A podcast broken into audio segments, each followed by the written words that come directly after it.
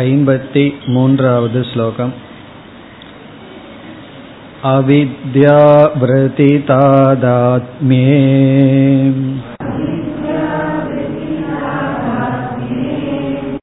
विद्ययैव विनश्यतः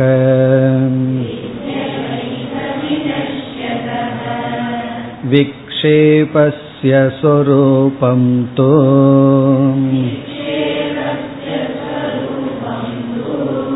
प्रारब्धक्षयमीक्षते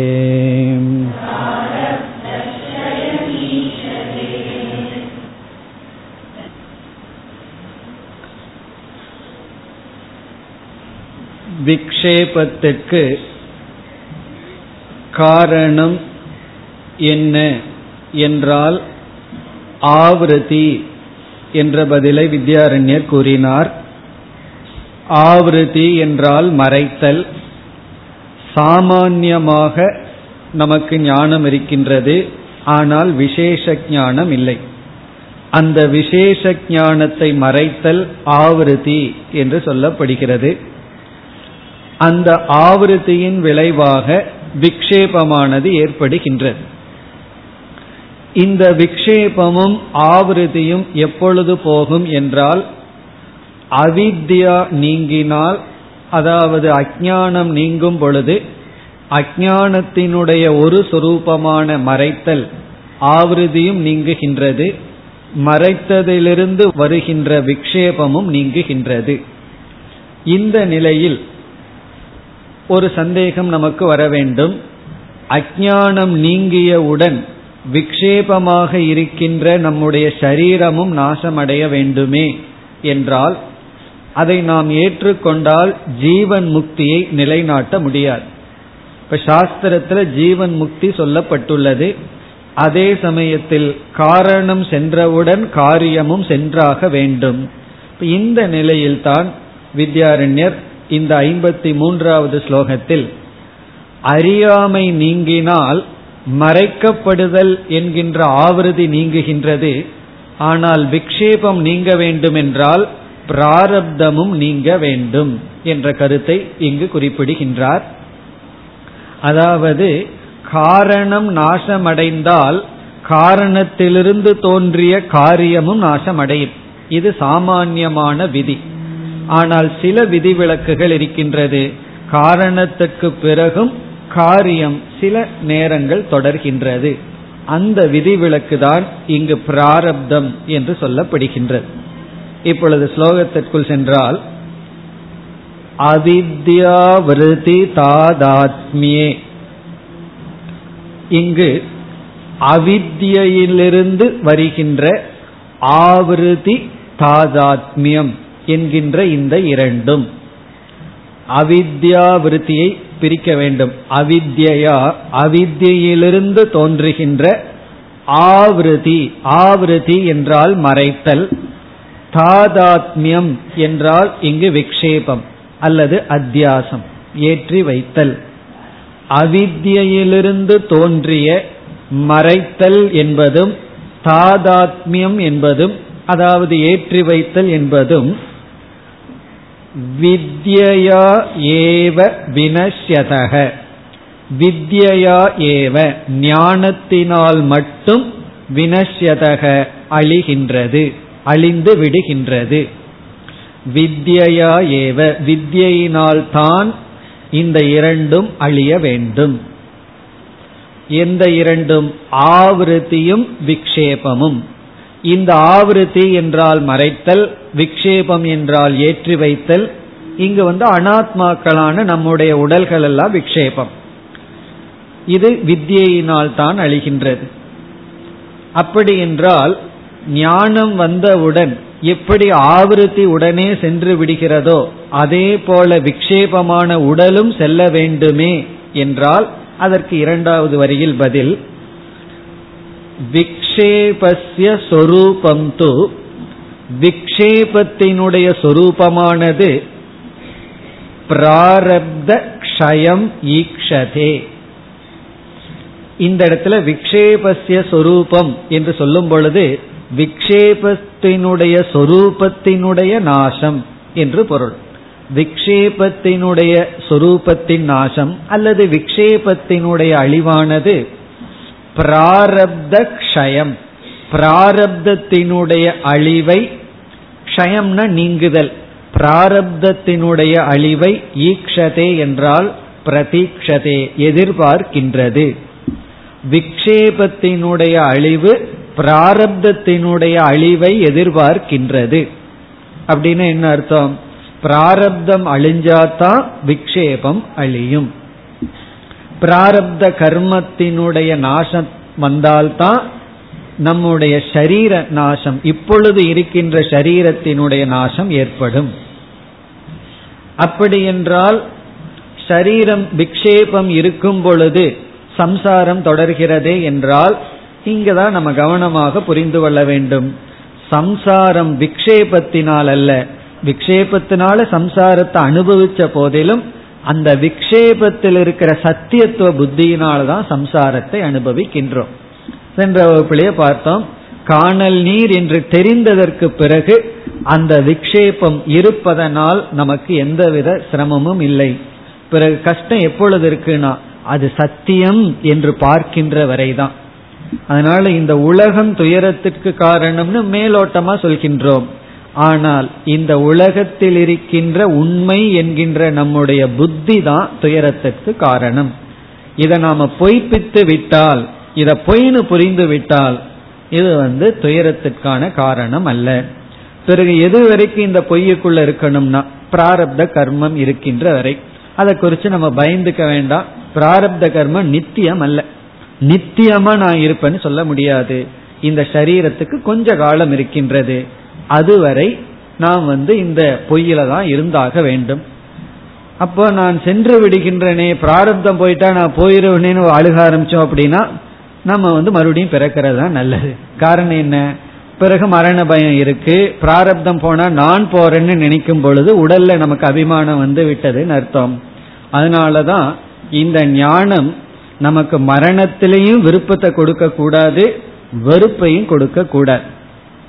யாருக்கு மரணத்துல வெறுப்பு இருக்குன்னு கேட்க வேண்டாம். சில சமயம் திடீர்னு வைராக்கியம் மேல போகும்போது மரணத்துல ஆசை வந்துடும் நம்ம சில சமயம் பேசுறோம் அல்லவா இருந்து என்ன பிரயோஜனம்னு சொல்லி. சில நொடிகள். அந்த நொடியும் கூட நமக்கு வெறுப்பு வரக்கூடாது. அதே சமயம் விருப்பும் வரக்கூடாது. இப்ப இந்த ஸ்லோகத்தில் ஜீவன் முக்தியை வித்யாரண்யர் நிலைநாட்டுகின்றார்.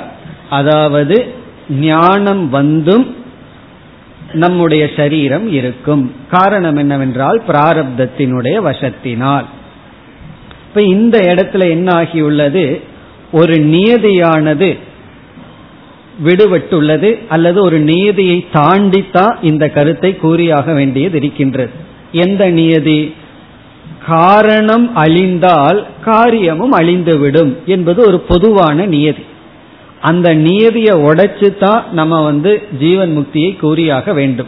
எப்படி உடைக்கின்றோம்? காரணம் சென்றும் காரியம் தொடர்கிறது. இது வந்து எல்லா இடத்துலையும் கிடையாது. விதி விலக்கா சில இடங்கள்ல இருக்கு. அது நம்மளுடைய வாழ்க்கையில ஜீவன் முக்தி விஷயத்துல இருக்கு. ஆகவே காரணம் இருக்கும் வரை காரியம் உண்டு. காரணம் அழிந்தால் காரியமும் அழிந்துவிடும் என்கின்ற நியதிக்கு விதிவிலக்கு இருக்கின்ற காரணத்தினால் அந்த நியதியை அடுத்த இரண்டு ஸ்லோகங்களில் வித்யாரண்யர் நிலைநாட்டுகின்றார். அதாவது காரணம் அழிந்தாலும் காரியம் சில க்ஷணம் தொடரும் என்கின்ற இந்த விதிவிலக்கு. பொதுவான நியதி என்ன? காரண நாசே காரிய நாசம் அதாவது காரணம் அழிந்து விட்டால் காரியமும் அழிந்துவிடும் உடனடியாக. காரணம் அழியும் பொழுதே காரியமும் அழிஞ்சிடும் ஆனால் இங்கு காரணம் அழிந்தும் காரியம் சில நேரம் தொடர்கின்றது இந்த விதிவிலக்கை நிலைநாட்டுகின்றார் ஐம்பத்தி நாலு ஐம்பத்தி ஐந்து இந்த இரண்டு ஸ்லோகங்களே ஐம்பத்தி நான்காவது ஸ்லோகம் उपादाने विनष्टेऽपि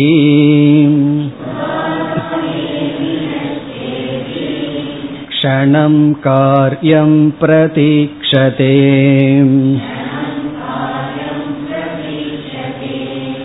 इत्यागुस्तार्किकास्तद्वत्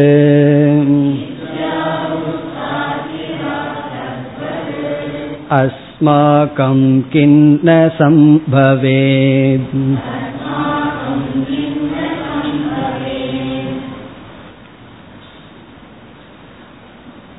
காரணம் நாசத்தை அடைந்த பிறகும் காரியம் சில நேரங்கள் சில காலம் தொடர்கின்றது என்று நாம் கூறினால் நமக்கு யாரு பூர்வபக்ஷியாக வர வேண்டும்?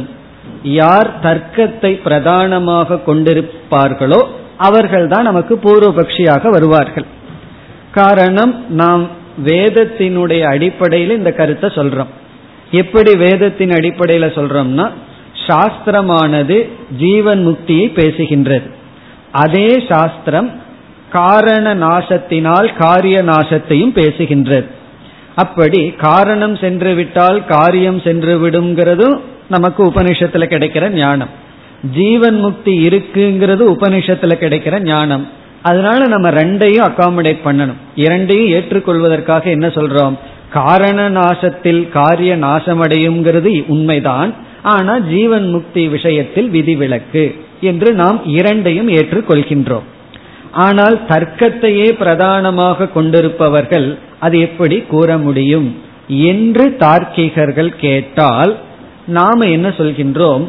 உங்களுடைய மதத்திலேயே இந்த கருத்து ஏற்றுக்கொள்ளப்பட்டுள்ளது என்று காரிய காரணத்தினுடைய நாசத்திற்கு பிறகு காரியம் தொடர்கிறது என்ற விஷயத்தில் தர்க்க சம்மதத்தை இங்கு குறிப்பிடுகின்றார்.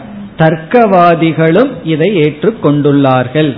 ஆகவே நமக்கு யாரும் பூர்வபக்ஷிகள் கிடையாது. இப்ப தர்க்கவாதிகள் பூர்வபக்ஷியா வந்தா நம்ம என்ன சொல்லுவோம்? உன்னுடைய மதத்தில் ஏற்றுக்கொள்ளப்பட்ட கருத்துதான். ஆகவே நீ பூர்வபக்ஷியாக இருக்க முடியாது. வைதிகர்கள் வரமாட்டார்கள் ஏன்னா நம்ம வேதத்தினுடைய அடிப்படையில பதில் சொல்லியிருக்கோம் வேதத்தை விட்டு தர்க்கத்தை பிரதானமா இருப்பவர்கள் தான் பூர்வபக்ஷியா வரணும். அவர்கள் வரக்கூடாது என்பதற்காக நம்ம என்ன சொல்றோம்? தர்க்க சாஸ்திரத்திலும் இது ஏற்றுக்கொள்ளப்பட்டுள்ளது என்று காரணம் அழிந்தும் காரியம் தொடர்கிறது என்பதற்கு தர்க்க பிரமாணத்தை இங்கு குறிப்பிடுகின்றார். இங்க எதுக்கு தர்க்க பிரமாணத்தை குறிப்பிடுகின்றார்னா அவங்க வந்து நமக்கு பூர்வபக்ஷியா வந்துடக்கூடாது. நீயே அதை பண்ணிட்ட அதனால நீ எங்கிட்ட பூர்வபக்ஷியா வந்துடாத அப்படின்னு சொல்லி. அதாவது நீ வந்து என்ன கேள்வி கேட்க கூடாது. காரணம் உன்னுடைய மதத்திலேயே இக்கருத்து ஏற்றுக்கொள்ளப்பட்டுள்ளது. இப்ப அவர்களுடைய கருத்து ரெண்டு விதத்தில் இருக்கு. நம்மாவது என்ன சொல்றோம்?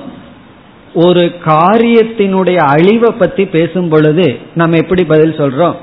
பொதுவா காரணத்தை நீங்க அழிச்சிட்டீங்கன்னா காரியமா அழிஞ்சிரும்னு சொல்லிட்டு அங்கதான் விதி விலக்கு கொடுக்கிறோம் ஜீவன் முக்தி விஷயத்துல. இந்த தார்க்கிகர்கள் என்ன செய்கிறார்கள் என்றால் காரணத்தினுடைய உற்பத்தியை பேசும் பொழுதும் அவர்கள் வந்து இந்த நீதியை சொல்கிறார்கள். அதாவது ஒரு காரணம் இருக்கு. அந்த காரணம் காரியமாக மாறுகின்றது. அப்படி எப்படி மாறுகிறது என்று அவர்கள் சொல்லும் பொழுது அவங்க என்ன சொல்கிறார்கள்?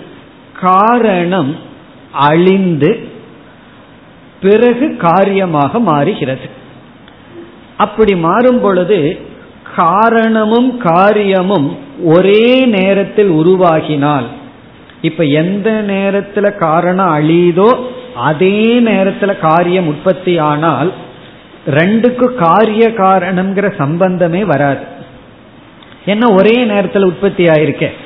இப்ப ஒரே நேரத்தில் ஒரு பொருள் உற்பத்தி ஆனால் ஒன்றுக்கு ஒன்று காரிய காரணம்னு சொல்ல முடியாது. அது எப்படி என்றால் மாட்டுக்கு ரெண்டு கொம்பு வருது. அது ஒரே நேரத்தில் சேர்ந்து வருது. ஒரு கொம்பு இனி ஒரு கொம்புக்கு காரணம்னு சொல்ல முடியாது. மாடுதான் காரணம். ஏன்னா அது கொம்புக்கு முன்னாடியே இருக்கு. அப்போ காரியம் என்பது காரணத்திலிருந்து வந்ததுன்னு சொன்னா காரியத்துக்கு முன்னாடி காரணம் இருந்தாகணும். ஆகவே ரெண்டு சேர்ந்து வந்ததுன்னு சொல்ல முடியாது.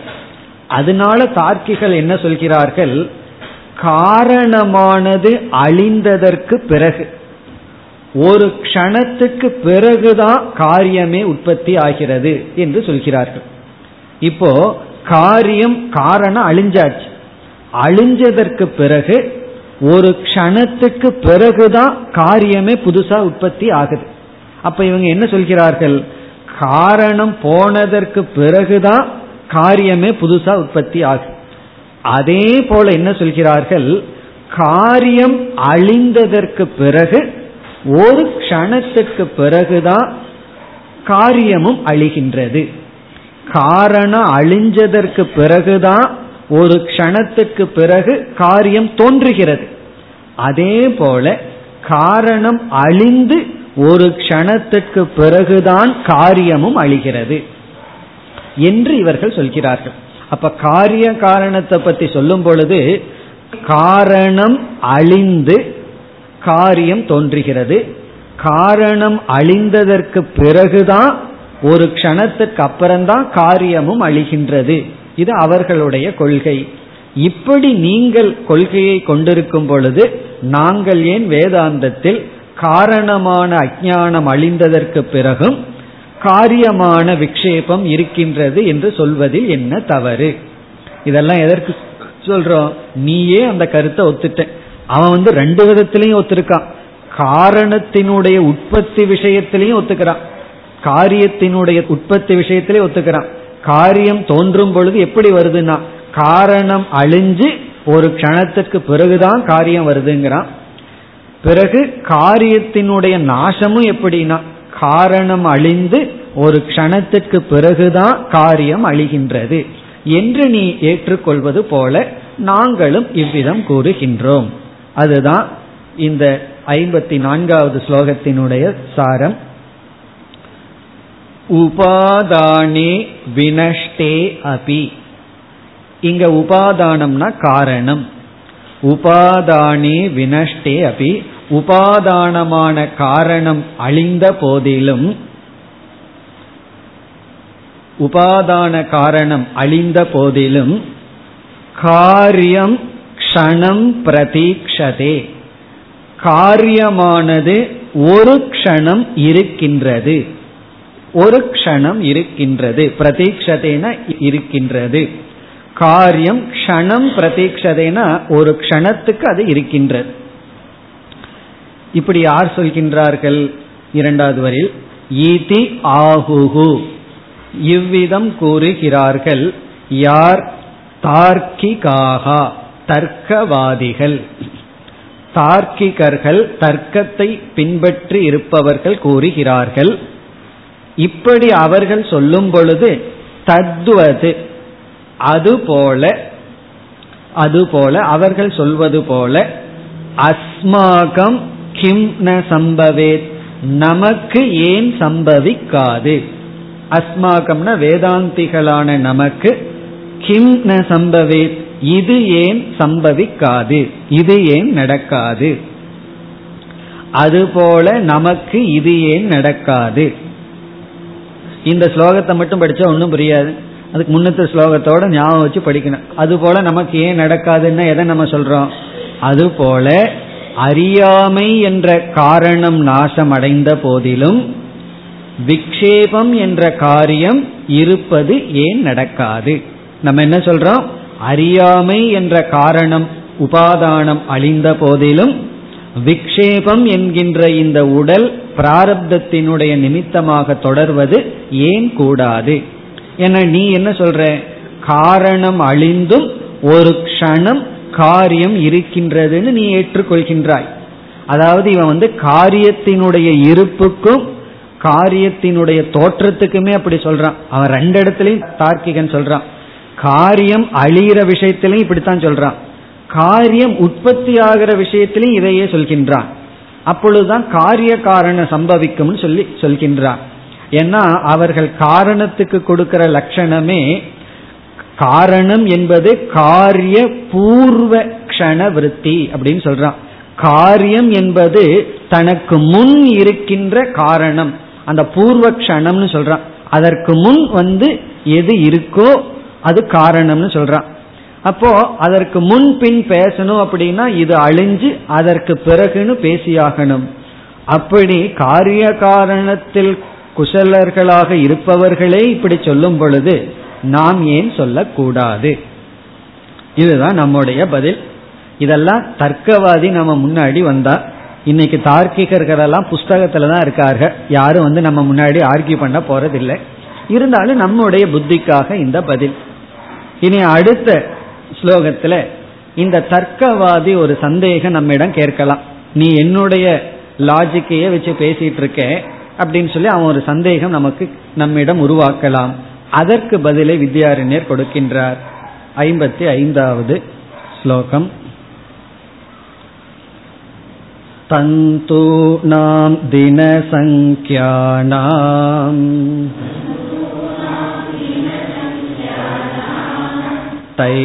तैस्तादृक्षण ईरितः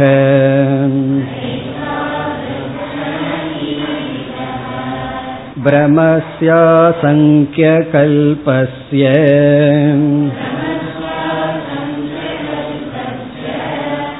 योग्यक्षण इकेष्यताम्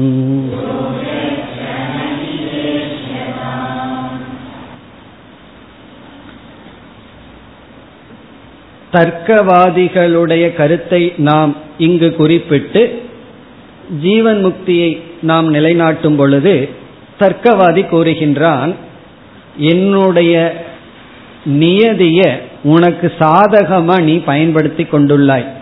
என்னுடைய நியதிய நீ முழுமையாக பின்பற்றவில்லை அப்படின்னு அவன் சொல்றான். நான் என்ன சொல்றேன்?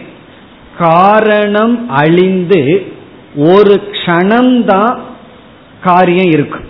அடுத்த க்ஷணம் இருக்கார் என்று நான் கூறியுள்ளேன். நீ என்ன பண்ற? பிராரப்தம்னு சொல்லி உனக்கு இருபது வயசுலயே ஞானம் வந்துட்டா தொண்ணூறு வயசு வரைக்கும் பிராரப்தத்துல நீ இருந்துட்டு இருக்க. அறுபது வருஷம் ஓட்டிட்டு இருக்க. அப்படியெல்லாம் பண்ண முடியாது. என்னுடைய கருத்து எங்களுடைய கருத்து அதாவது காரணம் அழிந்தவுடன் ஒரு க்ஷணந்தான் காரியம் இருக்கும்.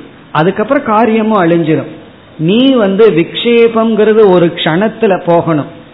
அவன் என்ன ஒத்துக்கிறான்? உனக்கு ஞானம் வந்து ஒரு க்ஷணம் வேணா நீ உயிரோடு இருக்கலாம். அதுக்கு மட்டும் அனுமதி கொடுக்குறேன். ஏன்னா நீ சொல்றதுக்கு மட்டும் எனக்கு ஞானம் வந்துடுதுன்னு சொல்லு. அவ்வளவுதான் போயிரு. நாலு பேர்த்திட்ட சொல்லணுமில்ல போறதுக்கு முன்னாடி. நான் ஞானியா போறேனா அஜ்ஞானியா போறேனா? அவ்வளவுக்கு வேணா உனக்கு அனுமதி கொடுக்கறனே தவிர அதிக காலத்தை நான் ஏற்றுக்கொள்ளவில்லை. அப்படின்னு சொல்லி யார் சொல்றா? தார்க்கிகன் நம்ம இடத்துல சொல்லும் பொழுது வித்யாரண்யர் என்ன சொல்றார்? உன்னுடைய காரணம் இருக்கே. அந்த காரணம் வந்து இப்ப இங்க நூலை எடுத்துக்கிறார். இப்ப நூலை நூல் அழிந்தவுடன் நூல்ங்கிறது காரணம். அந்த நூலிலிருந்து உருவான துணி இருக்கே அது அழிஞ்சாகணும். துணிங்கிறது காரியம். இப்ப இவன் தர்க்கவாதி என்ன சொல்றான்? நீ நூலை அழித்து விட்டால் துணியானது ஒரு க்ஷணம்தான் இருக்கும் அப்புறம் அழிஞ்சிரும் அப்படின்னு நீ சொல்ற. நாங்க என்ன சொல்றோம்? அஜானம்ங்கிறது ஒன்று அழிஞ்சா விக்ஷேபம்ங்கிறது சில வருடங்கள் இருக்குன்னு நம்ம சொல்றோம். அதை நீ ஏற்றுக்கொள்ள மாட்டேங்கிற. நம்முடைய பதில் சில நாள் இருக்க போற துணி. அந்த துணிக்கு எவ்வளவு காலம் இருக்கு? அல்லது அந்த நூலுக்கு எவ்வளவு காலம் இருக்கு? இப்ப வந்து காரணமாகி அந்த தந்து அந்த நூலை எடுத்துக்குவோம். சில காலங்கள் இருக்கக்கூடிய அனித்தியமான நூலுக்கு ஒரு க்ஷணம்னு சொன்னா கணக்கிட முடியாத காலத்தில் இருந்து வருகின்ற அஜானத்துக்கு பல வருடங்கிறது ஒரு க்ஷணத்தை போல அப்படின்னு சொல்ற. அதாவது கொசுவுக்கு வந்து ரெண்டு நாள்னு சொல்றோம். நமக்கு எண்பது வருஷம்னு சொல்றோம். நமக்கு தான் அது ரெண்டு நாளா தெரியுது. கொசுவுக்குள்ள போய் பார்த்தோம்னா ஷட் விகாரமா அங்க இருக்கு. அஸ்தி ஜாயதே வர்த்ததேன்னு சொல்லி ஒரு பிறவி முழுமையா நம்ம வந்து வாழ்ந்து முடிஞ்சா என்ன திருப்தி இருக்குமோ அதே போல ஒரு வயசான கொசு கிட்ட கேட்டு பாருங்க. சரித்திரத்தையே சொல்லும் நான் பிறந்து இத்தனை நாளா வளர்ந்து இத்தனை பேருக்கு ரத்தத்தை குடிச்சு ஒரு பெரிய கதையே சொல்லும் அப்போ நமக்கு அது பெருசா தெரியுது. காரணம் என்ன? நூறு வருஷமோ எழுபது வருஷமோ ஐம்பது வருஷமோ வாழ்ற நமக்கு இருபத்தி நாலு மணி நேரமோ ரெண்டு நாள்ங்கிறது ரொம்ப சின்னதா தெரியுது. ஆனா கொசுவுக்குள்ள போய் பார்த்தா அது பெருசா இருக்கு. அப்படி இங்க வித்யாரண்யர் என்ன சொல்றார்? சில காலங்கள் இருக்கக்கூடிய நூலுக்கு அதனுடைய காரியமான துணி ஒரு க்ஷணம் இருத்தல்ங்கிறது போல கணக்கிட முடியாத அனாதி காலமாக இருக்கின்ற அஜானம் என்ற காரணம் அழியும் பொழுது அதனுடைய கணக்கில் பார்த்தா நமக்கு இருக்கிற விக்ஷேபம்ங்கிறது ஒரு க்ஷணத்தை போல. அதனால வந்து நீ இந்த காலம் க்ஷணம்ங்கிறது ரிலேட்டிவ்னு சொல்ற. அதாவது க்ஷணம் இவ்வளவு சீக்கிரம் அப்படிங்கிறது ரிலேட்டிவ் சில சமயம் கிளாஸ் வந்து சீக்கிரம் போன மாதிரி இருக்கும். சிலருக்கு. சிலருக்கு போகவே மாட்டேங்குதுன்னு பத்து முறை டைம் பார்த்துருவார்கள். காரணம் என்னன்னா அதெல்லாம் ரிலேட்டிவ் திடீர்னு கிராமரை பத்தி வித்யாரண்யர் பேச ஆரம்பிச்சிட்டாருன்னு வச்சுக்கோமே. அப்ப அது என்ன ஆகும்னா அது கிளாஸ் வந்து யுகம் போல தெரியும். நமக்கு பிடிச்ச டாபிக் இருந்ததுன்னு வைப்போம் க்ஷணத்தை போல நம்ம உணர்கின்றோம். அப்போ நீ இந்த காலத்தினுடைய அளவு இருக்கே அது வந்து ரிலேட்டிவ் இது வந்து அதிகம் சிறியது அப்படிங்கிறதுக்கு ஒரு விவஸ்தை கிடையாது.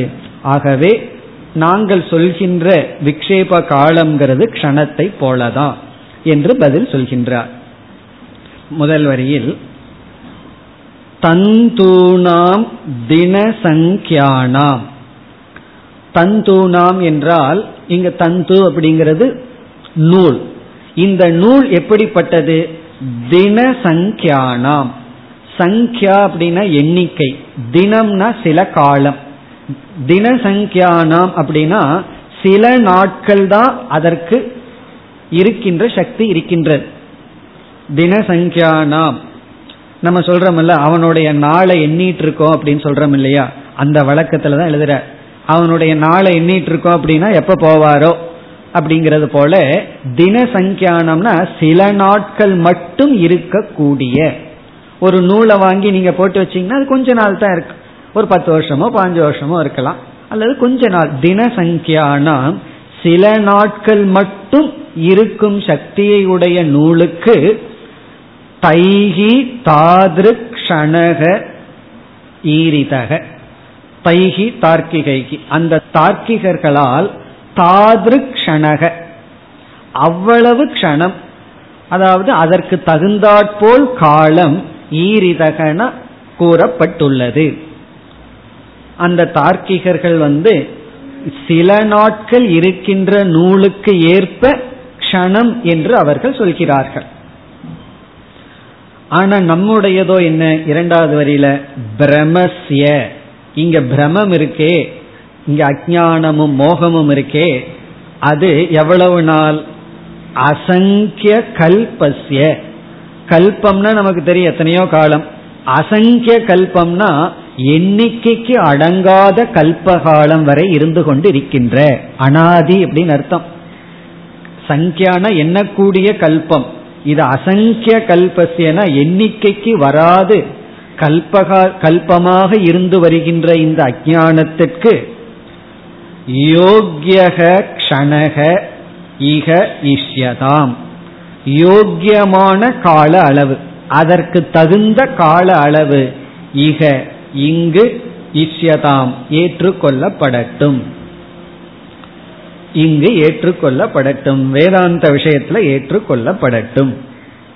அதாவது இதுக்கு பல உதாகரணங்கள் கொடுப்போம் ஃபேன் ஓடிட்டு இருக்கு உடனே எலக்ட்ரிசிட்டி போகின்றது கரண்ட் இருக்கிற வரைக்கும் தானே சுத்தணும். எலக்ட்ரிசிட்டி போனதுக்கு அப்புறம் கொஞ்ச நேரம் சுத்துதேன்னா. அப்ப என்னாச்சு? காரணம் போயும் காரியமானது தொடர்கிறது. அது எவ்வளவு நேரம் போகுது சுத்துதுன்னா அது அதற்கு தகுந்தால போல இருக்கு. அதே இது ஃபேன் வந்து ஒரு அஞ்சு நிமிஷம் எக்ஸ்ட்ரா சுத்துதுன்னு சொல்லி நம்ம மோட்டர் சைக்கிளில் போயிட்டு இருக்கோம் பெட்ரோல் தீர்ந்து போச்சுன்னு வச்சுக்கோமே அதுவும் ஃபேனை போய் ஒரு பத்து கிலோமீட்டர் போகுமான்னு எதிர்பார்க்கக்கூடாது. அது எவ்வளவு தூரம் போகுமோ ஆனால் அதுவும் போகுது. பத்தடி போகும் அவ்வளவுதான். அதுக்காக ஃபேன் சுத்துறது போல சுத்தணும்னு எதிர்பார்க்க கூடாது அப்படி காரணம் போனதற்கு பிறகும் காரியம் எவ்வளவு க்ஷணம் தொடருங்கிறது அந்தந்த இடத்த அந்தந்த காரணத்தை பொறுத்து. இப்ப மோட்டர் பைக்ல நமக்கு பெட்ரோல் தீர்ந்ததற்கு பிறகு கொஞ்சம் தூரம் ஓடும். அதே இது ஃபேன் கொஞ்சம் தூரம் போகுது. அது அதனுடைய இயற்கையை பொறுத்தது. நம்மாக முடிவு செய்யக்கூடாது. அப்படி கல்பகல்பமாக இருந்து வருகின்ற அஜானத்துக்கு யோக்கியக க்ஷணக. யோக்கியன்னா அதற்கு தகுந்தால் போல கால அளவு இக இஷ்யதாம். இங்கு ஏற்றுக்கொள்ளப்படட்டும். அதே போல ஒருவரை வந்து நீங்க அரை வயிறு சாப்பிடுங்கன்னு சொன்னா ஒருவருக்கு நாலு இட்லி சாப்பிட்டா அரை வயிறு முடிஞ்சதுன்னு சொல்லுவார். ஒருவருக்கு பத்து போனதுக்கு அப்புறம் தான் அரை வயிறோ கால் வயிறோ போயிருக்கும் அதனால வந்து அந்த இட்லி கணக்கெல்லாம் அங்க வைக்க முடியாது. யோக்கியக உதரக. அந்தந்த வயிற்றுக்கு தகுந்த மாதிரி இருக்கு. அதே போல அந்தந்த நிலைக்கு தகுந்த மாதிரி தான் சில குவான்டிட்டியை நிச்சயம் பண்ண முடியுமே தவிர நீங்களாக முடிவு பண்ணக்கூடாது. பூர்வபக்ஷி சொல்லக்கூடாது உனக்கு விக்ஷேபம் ஒரு க்ஷணம்தான் இருக்கணும் அப்படின்னு சொல்ல முடியாது. அது வந்து எவ்வளவு க்ஷணம் வேண்டுமானாலும் இருக்கலாம். சில சிலருடைய கருத்து வந்து சில பிராரப்தம் வந்து சில ஜென்மங்களுக்கு கூட போகலாம். சில ஜென்மமே வரலாமா? அடுத்த ஜென்மம் கூட வரலாமா? ஆனா பிறந்த உடனே அவனுக்கு வந்து கொஞ்ச நாள்ல ஞானம் கிடைச்சிருமா? அப்படி சொல்லும் பொழுது சில ஜென்மம் வரைக்கும் கூட பிராரப்தம் தொடரலாம்.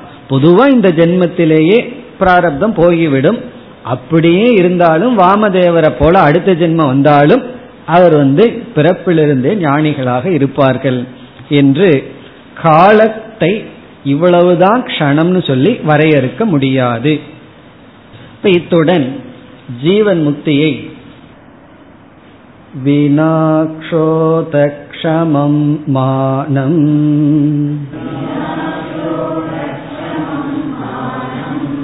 तैर्वृथा परिकल्प्यते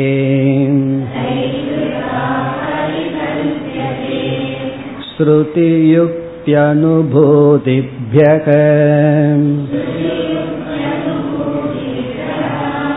वदतां किन्नु दुःसखम्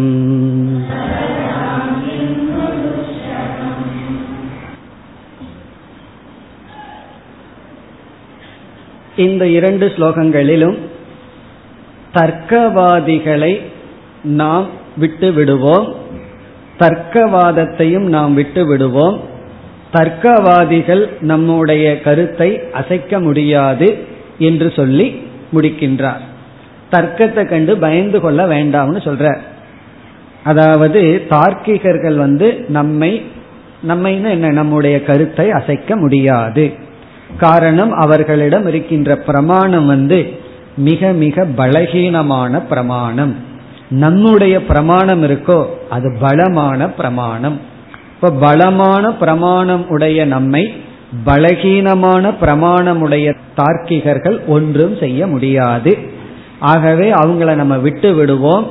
அவங்களோட நம்ம விவாதம் செய்ய வேண்டாம். நம்ம கருத்துக்கு நம்ம செல்லலாம் அப்படின்னு சொல்லி முடிவுரை செய்கின்றார். அவர்களுடைய பிரமாணம் எப்படிப்பட்டதாம்? அவர்களுடைய தத்துவம் பிரமாணத்தின் அடிப்படையில் இருக்கின்றது. இந்த கருத்து புரியணும்னா இனி ஒரு கருத்து நமக்கு புரிந்திருக்க வேண்டும். நாம் ஒரு பிலாசபியை உருவாக்குறோம் அப்படின்னா அதற்கு அடிப்படையே பிரமாணம் தான் எதை பிரமாணம்னு நாம் எடுத்துக்கொள்கின்றோமோ அதற்கு தகுந்தாற்போல் நமக்கு தத்துவம் உருவாகும். பிரத்யக்ஷந்தான் பிரமாணம்னு முடிவு பண்ணிட்டோம்னா நம்முடைய தத்துவத்துக்கு பேரு சார்வாக்க மதம். ஏன்னா கண்ணுல பாக்குறது தான் உண்மைன்னா அதற்கு தகுந்தாற்போல் தத்துவத்தை உருவாக்குவோம். புண்ணியம்ங்கிறது கிடையாது பாவம்ங்கிறது கிடையாதுன்னு சொல்லிடுவோம். ஏன்னா நமக்கு பிரமாணமே பிரத்யக்ஷந்தான் அப்படி எதை பிரமாணமா கொண்டுள்ளோமோ அதன் அடிப்படையில தான் தத்துவமே உருவாகும். இப்ப இவர்களுடைய பிரமாணம் எப்படிப்பட்டது? அதை முதல் வரியில் குறிப்பிடுகின்றார். இதெல்லாம் தார்க்கிகர்களுடைய பிரமாணத்தை வர்ணிக்கின்றார். வினா சோதக்ஷமம் மானம். மானம் என்றால் இங்கு பிரமாணம். மானம்னா அளக்கும் கருவி அறிவிக்கும் கருவி இங்க பிரமாணம். எப்படிப்பட்ட பிரமாணம்? க்ஷோதக்ஷமம் க்ஷோதக்ஷமம் என்றால் விசார சகம். விசாரத்தை சகிக்க கூடிய அப்படின்னு அர்த்தம். விசாரம் பண்ணா தாங்கக்கூடிய.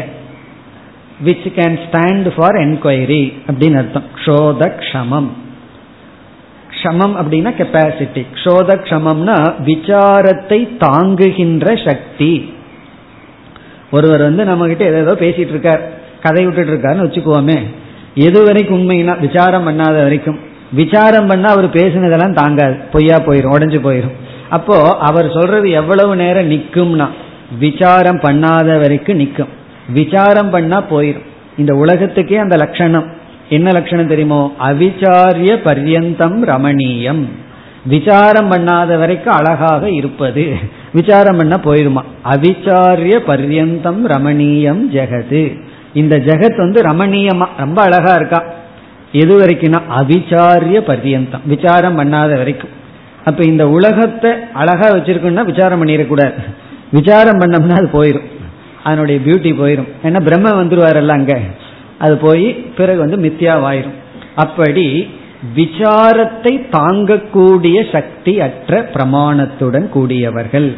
இப்போ சோத கஷமம்னா விசாரத்தை தாங்கக்கூடிய மானம் வினா பிரமாணமற்றவர்கள். பிரமாணமற்றவர்களால். இங்க வினானா கிடையாது. விசாரத்தை தாங்கக்கூடிய மானம் வினா. விசாரத்தை தாங்கக்கூடிய பிரமாணமற்ற தைஹி தார்க்கிகைகி அந்த தர்க்கவாதிகளால் விருதா. விருதான பயனற்ற விதத்தில் பரிகல்பியதே. தத்துவமானது கற்பிக்கப்பட்டுள்ளது. பரிகல்பியதே அப்படின்னா அவர்கள் வந்து தத்துவத்தை உருவாக்கி இருக்கிறார்கள். அதையெல்லாம் படிக்கிறது வேணா பொழுதுபோக்குன்னு வச்சுக்கலாம். காரணம் என்ன? சும்மா பிரமாணம் இல்லாம ஏதோ பிரமாணம் இருக்கு. அந்த பிரமாணம் எது வரைனா விசாரம் பண்ணாத வரைக்கும் நல்லா இருக்கு. அதனாலதான் தர்க்கம் படிக்கிறதுல ஒரு இன்ட்ரெஸ்ட் இருக்கு. சில பேர்த்துக்கு தர்க்கத்துல இன்ட்ரெஸ்ட் வந்துடும் உள்ள படிக்க போனா. ரொம்ப டேஞ்சர் அது. காரணம் என்ன தெரியுமோ? அதில் வந்து அது ஒரு பிளேயிங் கார்ட்ஸ் மாதிரி அது ஒரு விளையாட்டு மாதிரி அதில் அவ்வளோ இன்ட்ரெஸ்டிங்காக இருக்கு. படிக்க படிக்க உள்ளே போயிட்டே இருக்கலாம். ஆனால் என்னன்னா விசாரம் பண்ணிடக்கூடாது. அவங்க சொல்றது அப்படியே கேட்டுட்டு போயிட்டு இருக்கணும் சிந்திச்சுட்டு இருக்கணும் நல்லா இருக்கிற மாதிரி இருக்கும் மேத்ஸ் போடுற மாதிரி இருக்கும் சில பேர்த்துக்கு மேத்ஸ் இன்ட்ரெஸ்ட் ஆயிடுதுன்னா அது மாதிரி பொழுதுபோக்கு ஒன்றும் கிடையாது. அப்படி இருக்கும் தர்க்கம். அவ என்ன செய்துள்ளார்கள்? சில தத்துவத்தை எல்லாம் கற்பனை செய்து வைத்துள்ளார்கள். இவ்வளவு திரவியம் இருக்கு. ஆத்மா ஒரு திரவியம் ஒன்பது திரவியம் இருக்கு. அப்படியெல்லாம் அவர்கள் தத்துவம் பண்ணி வச்சிருள்ளார்கள். இதெல்லாம் என்னன்னா விருதா. பயனற்ற விஷய விதத்தில் அவர்கள் வந்து கற்பித்து உள்ளார்கள். பிறகு வந்து வித்யாரண்யர் நம்மைய பத்தி சொல்றார். நாங்க யார் தெரியுமோ? நாங்கள் வந்து எப்படிப்பட்ட பிரமாணத்தோடு இருக்கிறது தெரியுமோ? சொல்றார் ஸ்ருதி யுக்தி அனுபூதிபியக வததாம். அஸ்மாகம். வததாம் அஸ்மாகம் அத்வைதினாம் வததாம்னா சொல்லுகின்ற நாங்கள் பேசுகின்ற நாங்கள். நாங்க சும்மா பேசல. எதன் அடிப்படையில பேசிட்டு இருக்கிறோமா? ஸ்ருதி. ஃபர்ஸ்ட் வந்து ஸ்ருதிங்கிற ஸ்ருதியினுடைய அடிப்படையில தான் நாங்க பேசுறோம். அந்த ஸ்ருதியையும் கூட சில பேர் தப்பா புரிஞ்சுக்கலாம். அதெல்லாம் இனிமேல் சொல்ல போற. ஸ்ருதியெல்லாம் எப்படி தப்பா புரிஞ்சுக்கலாம் அப்படிங்கறதையும் சொல்ல போற.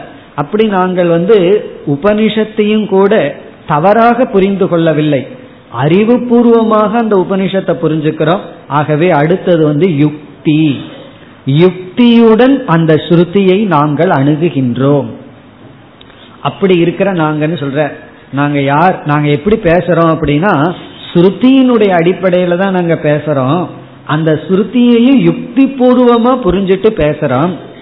பிறகு சொல்லலாம் எல்லாம் வேதாந்தத்துக்கே ஒரு பேர் இருக்கு என்ன தெரியுமோ? வாய் வேதாந்தம்னு சொல்லி. இனி அதுக்கு ஏன் அப்படி பேர் வந்ததுன்னு தெரியல. வாய் வேதாந்தம் மூக்கு வேதாந்தம்னு ஒன்று இருக்கோ என்னமோ? வாய் வேதாந்தம்னு ஒரு பேர். அப்படின்னா என்ன அர்த்தம்னா இதெல்லாம் வெறும் வாயில தான்.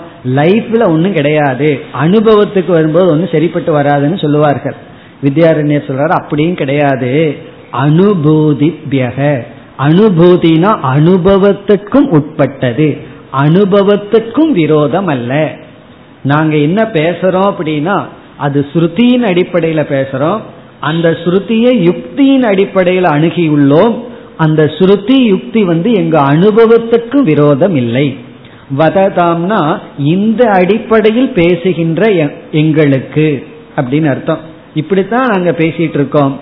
எதன் அடிப்படையில பேசுறோம்? ஸ்ருதிய மூலமா வச்சுட்டு அதற்கு பின்னாடி புத்தியை வச்சுட்டு வெறும் ஸ்ருதியை மட்டும் வச்சுட்டு புத்தியை விட்டுறக்கூடாது. புத்தியோட அந்த ஸ்ருதியை அணுகணும்.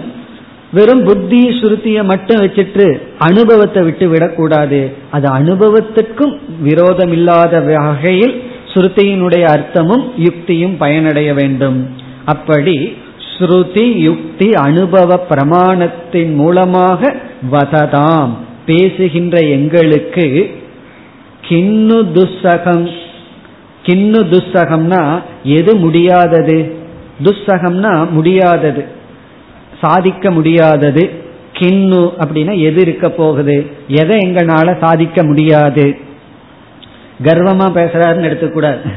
அவர் வந்து இந்த மூன்று பிரமாணத்தை வச்சிருக்கிற எங்களால எதை சாதிக்க முடியாது? எதை நிலைநாட்ட முடியாது? நாங்க எதை வேணாலும் நிலைநாட்டுவோம். பார்த்துட்டே இருக்கிறத இல்லைன்னு சொல்லுவோம். பார்க்காததை இருக்குதுன்னு சொல்லுவோம். அப்படின்னா என்ன? பார்த்துட்டே இருக்கிற உலகத்தை இல்லைன்னு சொல்லுவோம். அசத்துன்னு சொல்லுவோம். நீ பார்க்கவே முடியாதது பார்க்க உன்னால முடியாத பிரம்மத்தை தான் இருக்குன்னு சொல்லுவோம். கிண்ணு துஸ்ஸகம். அதான் பெரிய விஷயம். வேதாந்தம் என்ன பண்ணுது தெரியுமோ? எதை அனுபவிச்சுட்டே இருக்கிறோமோ அதை இல்லைன்னு சொல்லுது. பிறகு இருக்குன்னு சொல்றது அனுபவத்துக்கு வராதுன்னு வேற சொல்லுது. இது பெரிய விஷயம் தானே. துஸ்ஸகம் இது ரொம்ப கஷ்டம். இதை வந்து நிலைநாட்டுறது. ஆனா ஸ்ருதி யுக்தி அனுபவத்தின் மூலமா பேசுற எங்களுக்கு எதுதான் சாதிக்க முடியாது. எதைத்தான் எங்களால் செய்துவிட முடியாது. ஆகவே என்னன்னா இந்த தர்க்கம் எல்லாம் நமக்கு பயன்படாது. இந்த தர்க்கம் வந்து தார்க்கிகர்கள் வந்து சோதக்ஷமம் மானம் வினா. அதாவது விசாரத்தை சகித்து கொள்கின்ற பிரமாணம் இல்லாமல் பேசுகின்றார்கள். இப்ப பல பேர் வந்து இந்த கருத்தை வேதாந்தத்தில் சொல்லி விடுகிறார்கள் அவங்களையும் நம்ம கோவிச்சுக்க வேண்டாம். என்ன? அவங்க தர்க்கத்தை தான் மனசுல நினைச்சிட்டு இப்படி சொல்றாங்கன்னு புரிஞ்சுக்கணும். யாரெல்லாம் விசாரத்தினால பிரயோஜனம் இல்லை வெறும் படிக்கிறதுனால பயன் இல்லை வேதாந்தம் படிச்சுட்டா மட்டும் போதுமானெல்லாம் வேதாந்தத்துல வந்து குறை சொல்கிறார்களோ அவர்கள் அவர்களை அறியாமல் இந்த தர்க்கத்தை தான் குறை சொல்கின்றார். அவங்களுக்கே தெரியவில்லை. அதனால வந்து அவர்கள் மீது நம்ம குறை சொல்ல வேண்டாம். குறை சொல்பவர்கள் மீதும் நம்ம குறை சொல்ல வேண்டாம். குறை சொல்லிட்டோம்னு வச்சுக்கோமே அவங்களுக்கு நம்மளுக்கு என்ன வித்தியாசம் ஆயிரும் அவங்க யாரையோ குறை சொல்றாங்க. நாம குறை சொல்பவர்களை குறை சொல்கின்றோம். அதனால அவங்க ரெண்டு பேர்த்துக்கு நமக்கு வித்தியாசம் இல்லாம போயிடும் இப்ப யார் எல்லோருமே வேதாந்தத்தை கண்டு பயந்து கொள்பவர்கள் அல்லது நீங்க வெறும் வாயளவில் தான் பேசிட்டு இருக்கேன்னு சொல்றதெல்லாம் அவர்கள் தர்க்கத்தை தான் கூறுகின்றார்கள். ஆனா உண்மையாகவே நாம் ஸ்ருதி யுக்தி அனுபவத்தின் அடிப்படையில் பேசுகின்றோம். அப்படி பேசும் பொழுது எதுதான் நடக்காது? அதாவது பிரம்மத்தை சத்தியம்னு நிலைநாட்ட முடியும் பிறகு ஜெகத்தை மித்தியான்னு நிலைநாட்ட முடியும். அதுதான் துஸ்தகம் இந்த ரெண்டே ரெண்டு தான் இருக்கு. அதை எங்களால செய்ய முடியும். இனி வந்து வித்யாரண்யன் நினைக்கிறார் நான் அப்படியே ஏதோ ஒன்று எழுத ஆரம்பிச்சு இந்த தர்க்கர்களோட வாதம் பண்ண ஆரம்பிச்சிட்டேன் அப்படின்னு அவரையே ரிமைண்ட் பண்ணிக்கிறார். அதாவது அடுத்த ஸ்லோகத்தில் ஐம்பத்தி ஏழாவது ஸ்லோகத்தில் நானே அவுட் ஆஃப் சிலபஸ் போன மாதிரி தெரியுது நான் இனி போகல என்னோட சப்ஜெக்ட் மேட்டருக்கு நான் வர்றேன் அப்படின்னு அவரையே ரிமைண்ட் பண்ணிக்கிறார். ஏன்னா சில சமயங்கள்ல ஏதோ ஒரு டாபிக்ல ஆரம்பிச்சிருவோம். எங்கேயோ கொண்டு போய் முடிப்போம். ஆரம்பிச்சவங்களுக்கு எங்க போறோம்னு தெரியாது கேட்கறவங்களுக்கு எங்க போயிட்டு இருக்கோம்னு தெரியாது. அப்படி இல்லாம வித்யாரண்யர் வந்து தன்னை ரிமைண்ட் பண்ணிக்கிறார். இப்ப நான் வந்து தர்க்கர்களோட பேச்சையெல்லாம் நான் விட்டுட்டு சப்ஜெக்ட் மேட்டருக்கு வர்றேன். இந்த அத்தியாயத்துல எதை நான் நிலைநாட்ட நினைச்சனோ அந்த சப்ஜெக்ட் மேட்டர் டாபிக்கு வரப்போகின்றேன் அப்படின்னு அடுத்த ஸ்லோகத்துல சொல்ற. இந்த ஸ்லோகம் எல்லாம் ஏதோ பேசுற மாதிரி இருக்கு. ஒரு ஸ்லோகமா இல்லாம தன்னையே ரிமைண்ட் பண்ணிட்டு அடுத்த தலைப்புக்கு நுழைகின்றேங்கிற பிரதிஜையை செய்கின்றார். ஐம்பத்தி ஏழாவது ஸ்லோகம். ஆஸ்தாம் துஸ்தார்கிகை சாகம்.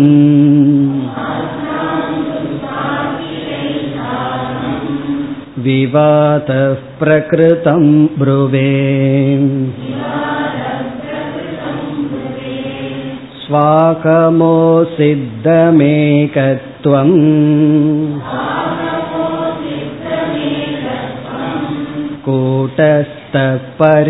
कूटस्थपरिणामिनोः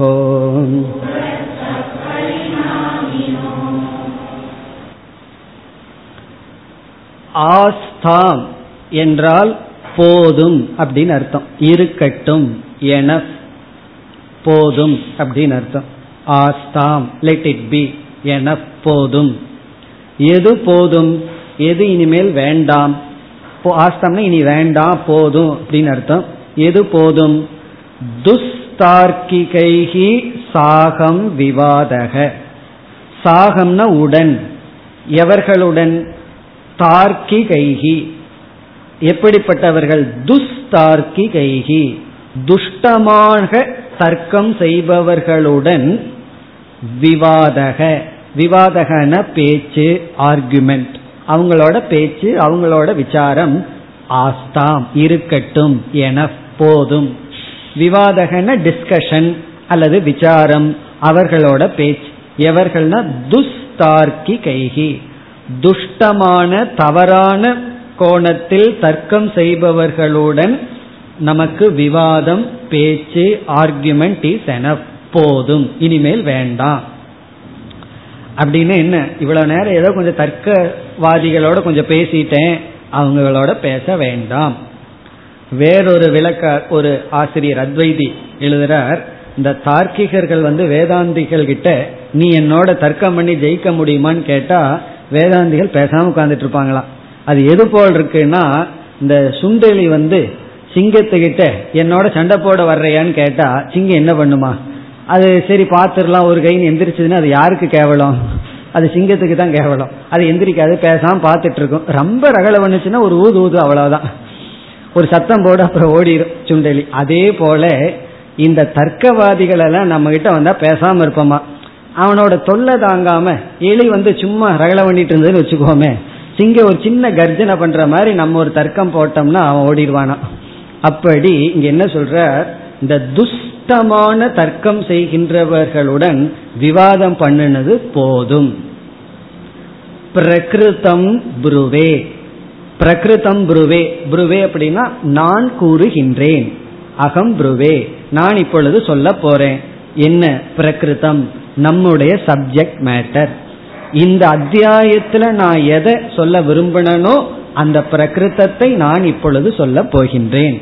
பிரகிருத்தம்ங்கிறதுக்கு பொருள் எடுத்துக்கொண்ட விஷயம். எடுத்துக்கொண்ட விஷயம் அப்படின்னு அர்த்தம். பிரகிருத்தம்னா இப்ப நான் என்ன விஷயத்தை எடுத்துக்கொண்டனோ அதை சொல்ல போறேன். அப்படின்னு என்ன? நான் இதை சொல்ல வந்து திடீர்னு தர்க்கரை பத்தி பேச ஆரம்பிச்சிட்டேன். பரவாயில்ல அது ஒரு சைடு டாபிக்கா எடுத்துக்கொள்ளுங்கள். நான் இப்போ என்ன சப்ஜெக்ட் மேட்டர் எடுத்தனோ அதை நான் சொல்ல போகின்றேன். அதையே நான் மீண்டும் விசாரம் செய்ய போகின்றேன். பிறகு வந்து இரண்டாவது வரையில கன்க்ளூட் பண்ற என்ன முடிவு செய்கின்றார்? அதாவது ஏற்கனவே சொன்ன விசாரத்தை முடிவுரை செய்கின்றார். சுவ அகமோகோ சுவ அகமோகோ இங்க இந்த தர்க்கமே ஏன் வந்தது தெரியுமா? இந்த சொங்கிற வார்த்தையை பயன்படுத்திட்டதுனாலதான்.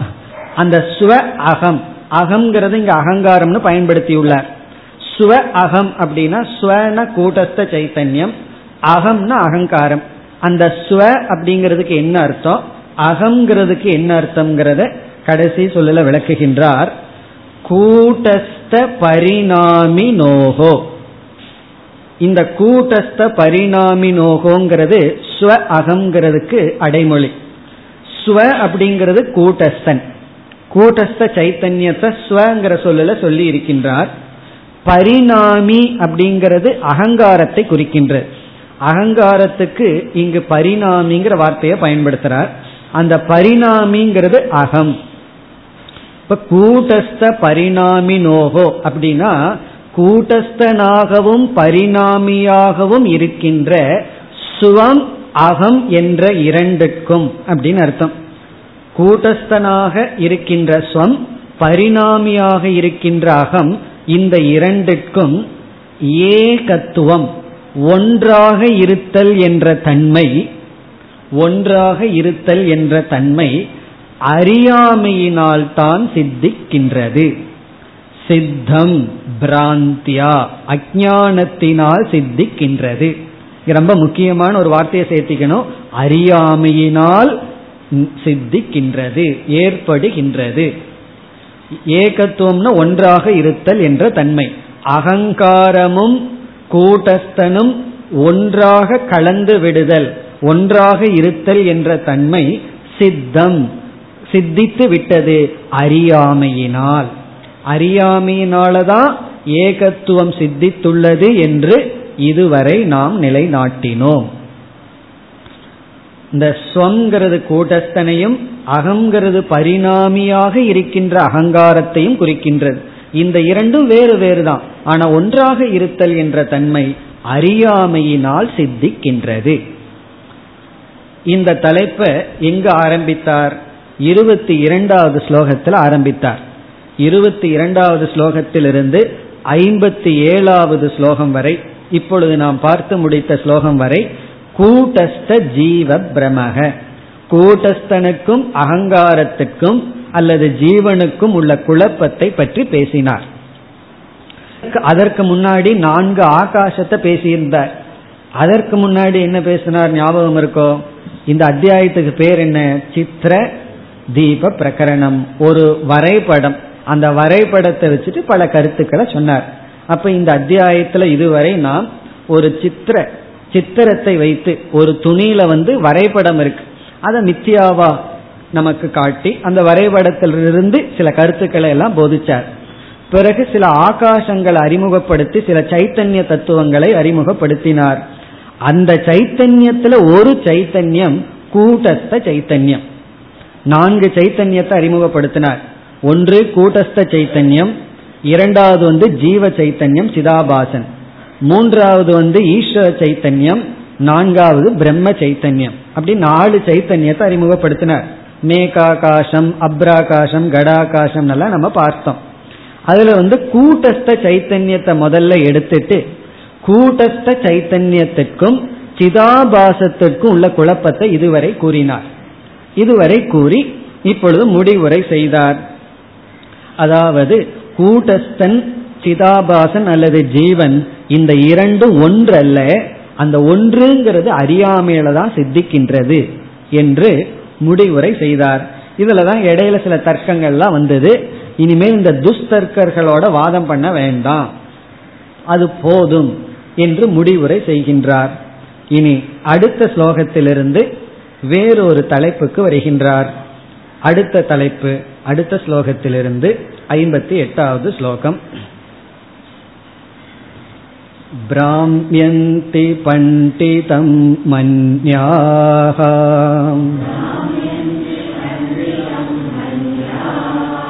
सर्वे लौकिकतैर्तिकाः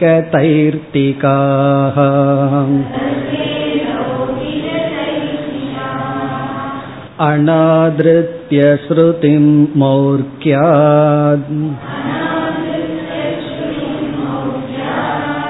केवलां युक्तिमाश्रिताः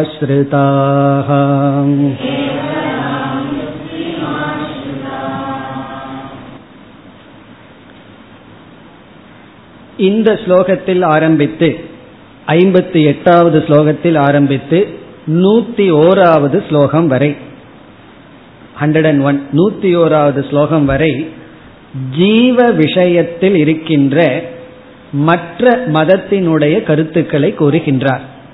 ஜீவ விஷயே பரமத அபிப்பிராயக அல்லது பிரமக. ஜீவ விஷயத்தில் இருக்கின்ற மற்ற மதத்தில் இருக்கின்ற கருத்துக்களை குறிப்பிடுகின்றார். அதாவது ஜீவ விஷயத்துல எவ்வளவு குழப்பம் இருக்குங்கிறத சொல்ற ஒரு ஜீவனுடைய விஷயத்துல எவ்வளவு மதங்கள் இருக்கின்றது எப்படியெல்லாம் குழம்பி இருக்கின்றார்கள்ங்கிறத காட்டுகின்றார். அதனால நமக்கு நூத்தி ஓராவது ஸ்லோகம் வரைக்கும் சப்ஜெக்ட் மேட்டர் கொஞ்சம் சுலபமாக தான் போகும். நம்மளும் கொஞ்சம் அதிகமாகவே பார்க்கலாம். காரணம் என்ன?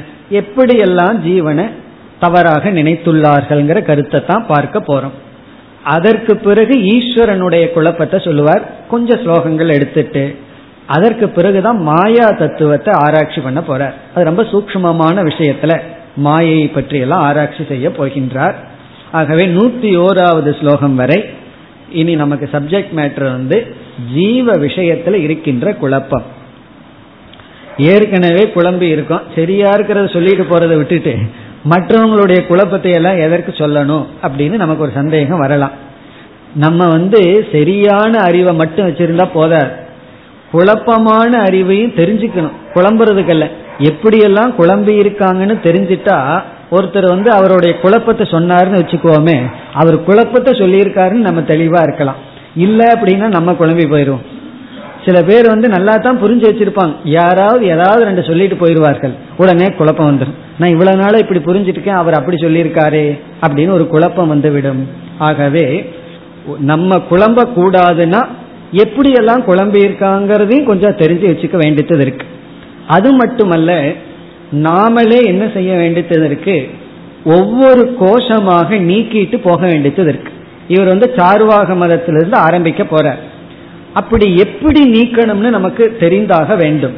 ஆகவே இந்த விசாரத்துல நமக்கு என்ன கிடைக்க போகுதுன்னா முதல் வந்து ஃபர்ஸ்ட் மதமா சார்வாக மதத்தை சொல்ல போறார். ஸ்தூல சரீரம் தான் ஆத்மானு ஆரம்பிக்க போறார். அடுத்த மதவாதி வந்து என்ன செய்ய போறான்? இது தப்புன்னு நிலைநாட்டி இந்திரியம் தான் ஆத்மானு சொல்ல போறான். அப்ப நமக்கு என்ன க்ளூ கிடைக்குது? எப்படி ஸ்தூல சரீரம் ஆத்மான்னு சொல்றது தப்பு அப்படின்னு நமக்கு தெரியும். இனி அதுக்கு அடுத்தவாதி என்ன பண்ண போறான்? பிராணன்னு சொல்ல போறான். அவன் என்ன செய்ய போறான்? இந்திரியம் எப்படி ஆத்மா இல்லைன்னு நிலைநாட்ட போறான்.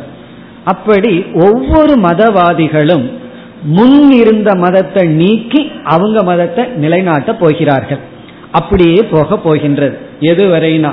நம்மோட மதம் வர்ற வரைக்கும் ஆரம்பத்திலிருந்து ஒவ்வொரு மதவாதியும் அவனுடைய கருத்தை சொல்லும்போது பிரமாணத்தோட தான் சொல்லுவான். அவனு சும்மா சொல்ல மாட்டான். ஸ்தூல சரீரம் ஆத்மா. அதுக்கு ஒரு லட்சணம் கொடுப்பான். அதுக்கு ஒரு பிரமாணத்தை கொடுப்பான். அதை கேட்கும்போது அதுதான் சரியா இருக்கிற மாதிரி படும். சில பேர்த்துக்கு யார் என்ன சொன்னாலும் கரெக்டா சொல்ற மாதிரி தான் இருக்கும். காரணம் என்ன தெரியுமோ? எல்லாம் சரியா தானே சொல்கிறார்கள். இதுல என்ன தப்பு இருக்குன்னு தோன்றும். அப்போ எந்த முடிவுக்கு நம்ம வர முடியாது. இப்ப எது சரி எது தவறுங்கிற ஒரு அறிவை அடைவதற்கு இந்த விசாரம் நமக்கு பயனுடையதாக இருக்கும். அடுத்த வகுப்பில் ஆரம்பிப்போம். ஓம் போர் நமத போர் நமிதம் போர் போர் நமுதச்சதேம் பூர்ணய பூர்ணமாதாய பூர்ணமேவாவசிஷ்யதேம். ஓம் சாந்தி சாந்தி சாந்தி